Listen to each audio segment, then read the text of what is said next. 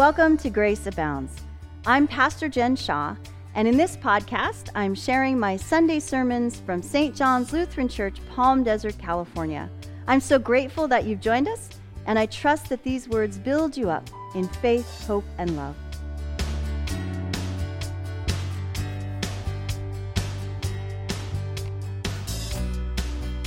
In his book, Thanks, Dr. Robert Emmons shares four particular ways in which gratitude is healthy and helpful and good. Gratitude allows us to celebrate the present. We appreciate the goodness and value in life, even when it's hard, and this inspires us to participate in this goodness, to share the grace we have received. Gratitude blocks toxic negative emotions. We can't, for example, feel resentful and grateful at the same time, or jealous and grateful, or anxious and grateful. As the Apostle Paul writes so beautifully in Philippians 4 don't be anxious about anything, but in everything, in prayer and supplication, with thanksgiving. Make your requests known to God, and the peace of God that passes all understanding will guard your hearts and your minds in Christ Jesus our Lord.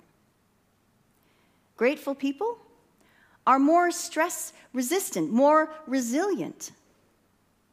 We suffer in this fallen world, broken by human sin.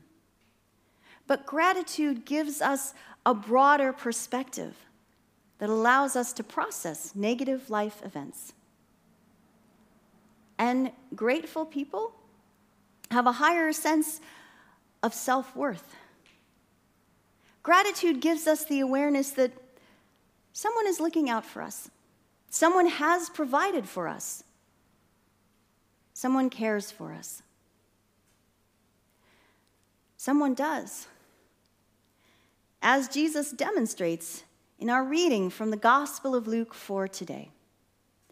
Luke notes that Jesus and his disciples are traveling in the region on the border between Galilee, a Jewish territory, and Samaria, a Samaritan territory, when they enter into an unnamed village where 10 people with leprosy call out to him.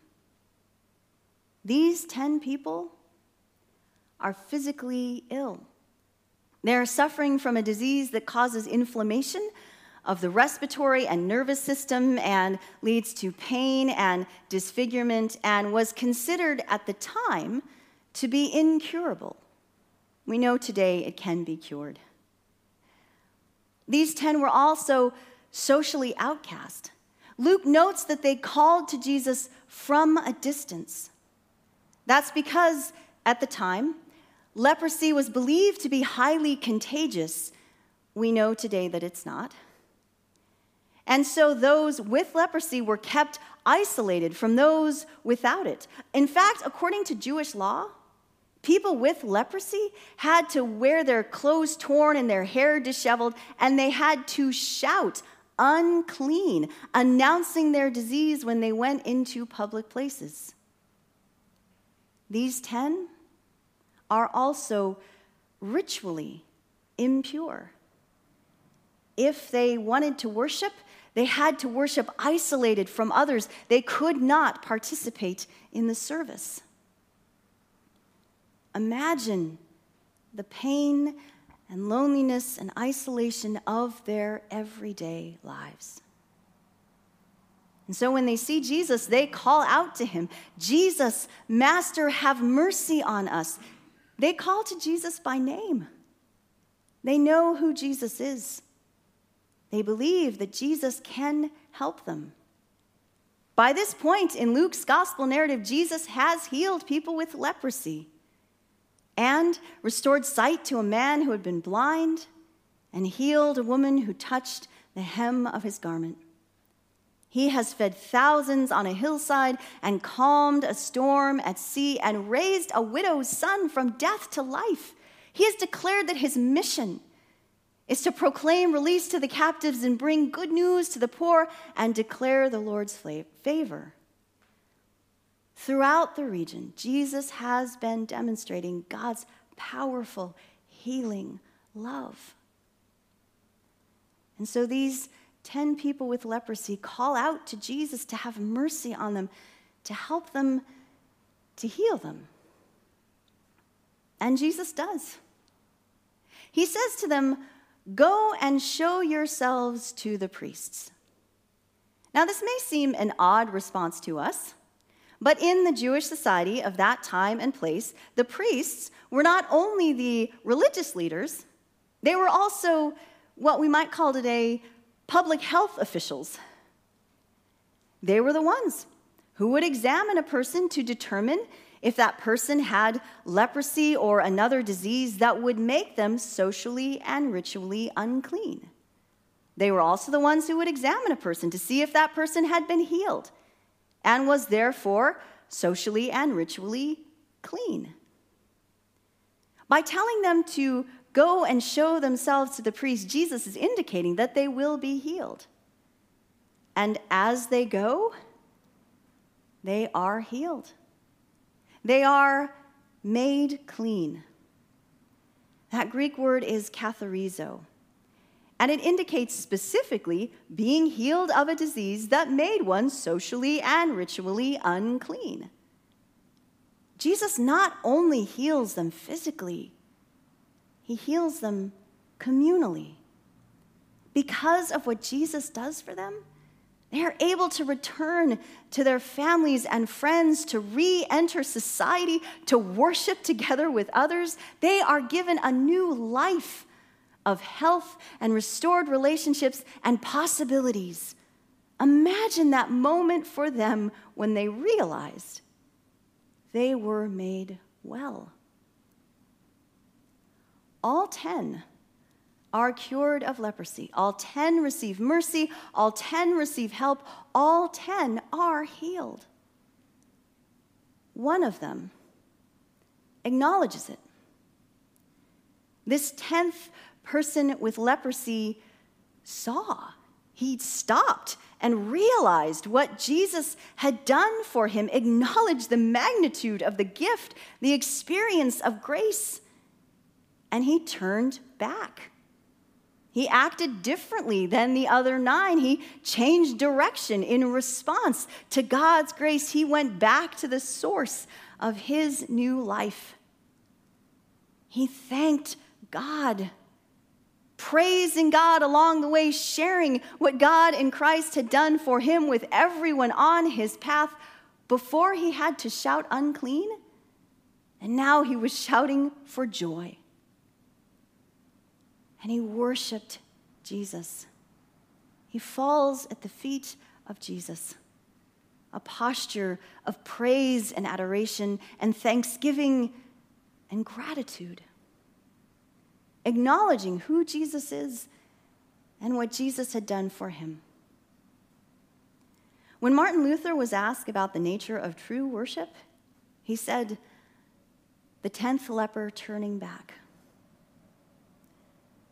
The tenth leper thanked Jesus.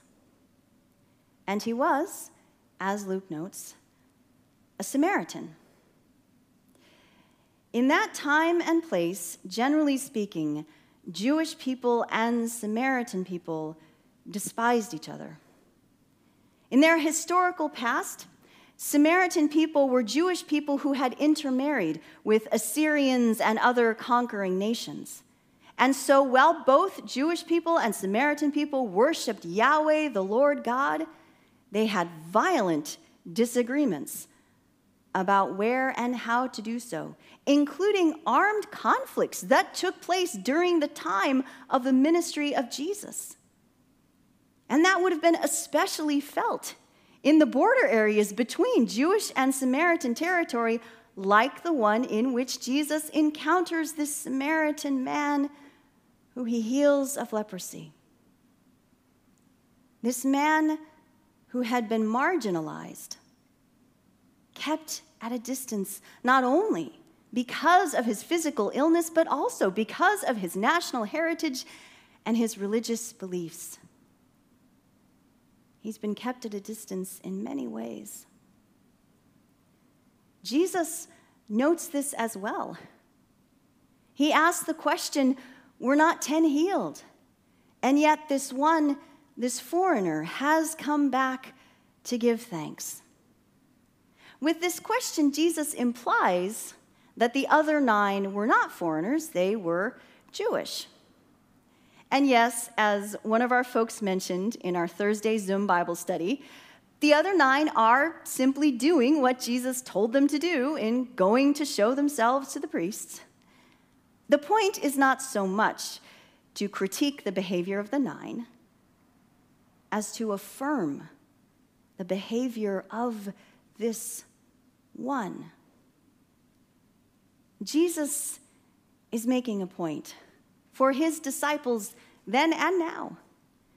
Jesus is teaching all of his followers that God's mercy, God's grace, God's love is open and available to all people all the time, everywhere, whether or not we think they're worthy, whether or not we think we're worthy. No one is outside of the boundaries of God's boundless love. No one is outside of the circle of God's care. No one is an outcast to God. This Samaritan man who had leprosy was kept at a distance because of his illness, his nationality, his religion, and yet here he is embraced by Jesus welcomed by Jesus, right there with Jesus, falling at the feet of Jesus. Jesus, the embodiment of the God who made and loves each and every single human being. As Jesus notes, for his disciples. And to this healed and grateful Samaritan, Jesus says, Your faith has made you well. That Greek word made well is sozo, and it means healed. It also means saved, rescued, restored. This Samaritan man and his nine companions were already physically healed when Jesus says this to him. Faith is not simply about physical healing. And indeed, in this life on earth, for reasons we often don't understand, faithful people are not physically healed.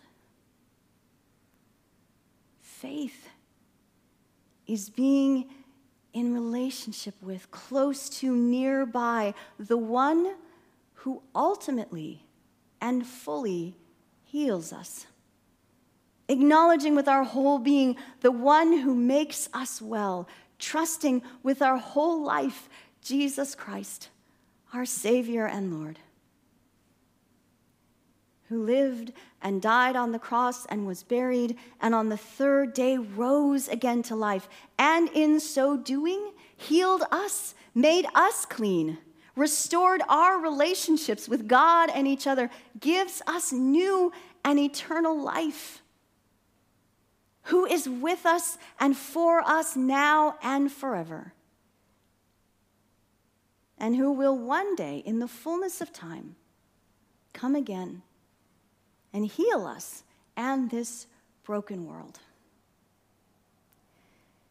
In the meantime, as we await that glorious day, as we live in this broken world, as we experience physical pain and feelings of isolation and loneliness and the heartbreak that comes with the sin that damages our relationships with God and each other, we may not always feel grateful.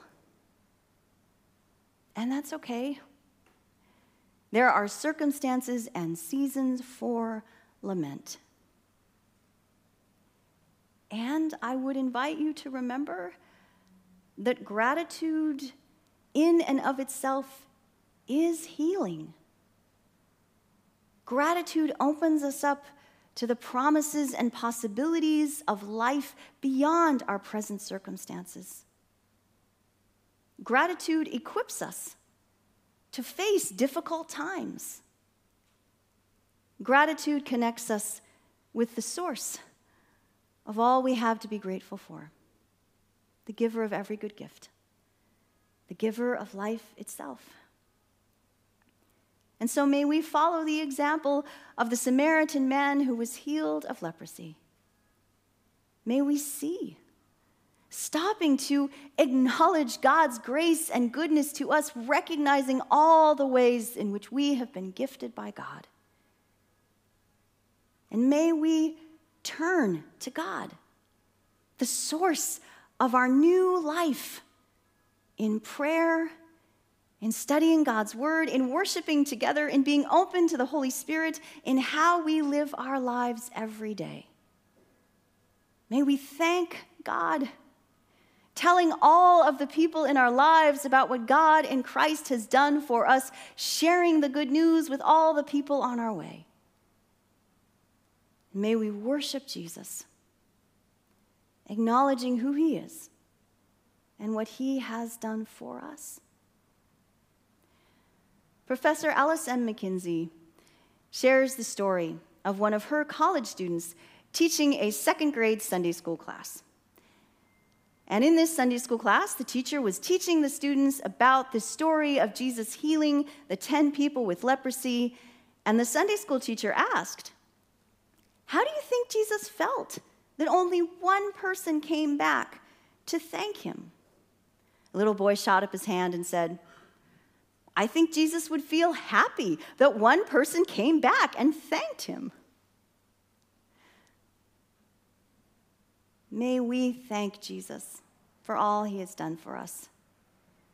May we praise God for his goodness. May we be grateful. Amen.